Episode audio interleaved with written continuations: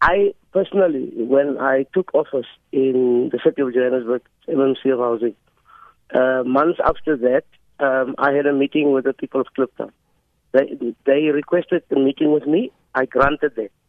We were discussing the issue um, of rental, the, um, the the lease agreement, the issue that they said that Rory, for instance, uh, promised them that after five years they will be uh, uh, they will own the unit, and uh, we we dealt with the issue, and they were not happy. But I, I then said to them, I will at the next meeting um, have the executive of JOSHCO in the in the boardroom with me, which I did. Um, we discussed the issue. Um, they still disagreed, and uh, we, we left. In fact, before we left, uh, we had a caucus, and uh, what actually happened is that they were also told that if they're not paying their rent, um, they will also be evicted. Uh, and that was one of the concerns, and it was also one of my concerns. Let me just jump um, in there quickly. What does the JOSHCO agreement state? Because the residents are suggesting that that, that state uh, that uh, agreement states that after four years that they would own the unit. Well, I think they, they must prove that uh, because JOSHCO units are not um, rent to own. Um, you rent in perpetuity. Every second year, the uh, people are called, and I don't. In their case, they said they were not called because, as I said, I just came in.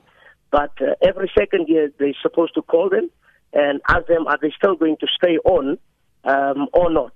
And then they obviously adjust the agreement. But at that particular moment, uh, we also dealt with the arrears of their rental. Um, a, whole lot of issues, and I don't want to go into long uh, mm. Discussion about it. But uh, we then broke for a caucus. We then came back. They wanted me to stop the process of eviction. The process was already on. I don't have the powers to stop a, a legal process. So uh, we then said to them, I personally said to them, the process will continue unless they go and make arrangements to repay the arrear amounts. Um, in that day, there was somebody that didn't work, but he was paying his rental. So that was interesting for me. He doesn't work, but he's at least trying to pay his rentals. But then we said to them the process will continue, and that is now after months. They then give, gave us a memorandum at the city, um, which which I received, and they say that I did not respond to the memorandum. There was a response of JOSHCO, and they were unhappy with it. I then responded from my office. They were unhappy with it. SRA, who is the regulatory body, also responded. So I, I do not agree that they say there was no response. They do not say the truth. They must really say the truth. But the fact that they are going to be evicted, we're not evicting everybody in Kliptown. It's targeted eviction. If you owe me money, um, then obviously, and you don't make arrangements, I don't have any other option. Now, now, why do you evict people during winter, where people are vulnerable, and of course, uh, uh, they, um, they they they're exposed to the, the elements out there? Now, we didn't think of winter that we will we will evict them in winter. Remember, it's a process. You send the, the you apply for for eviction uh, uh, at the courts, and that eviction was applied for in last year.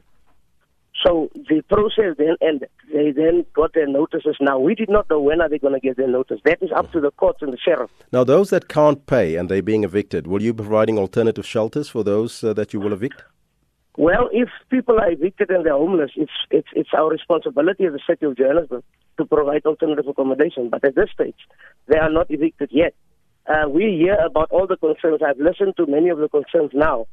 We at at the time when we said the eviction will take place, none of the people went to make arrangements.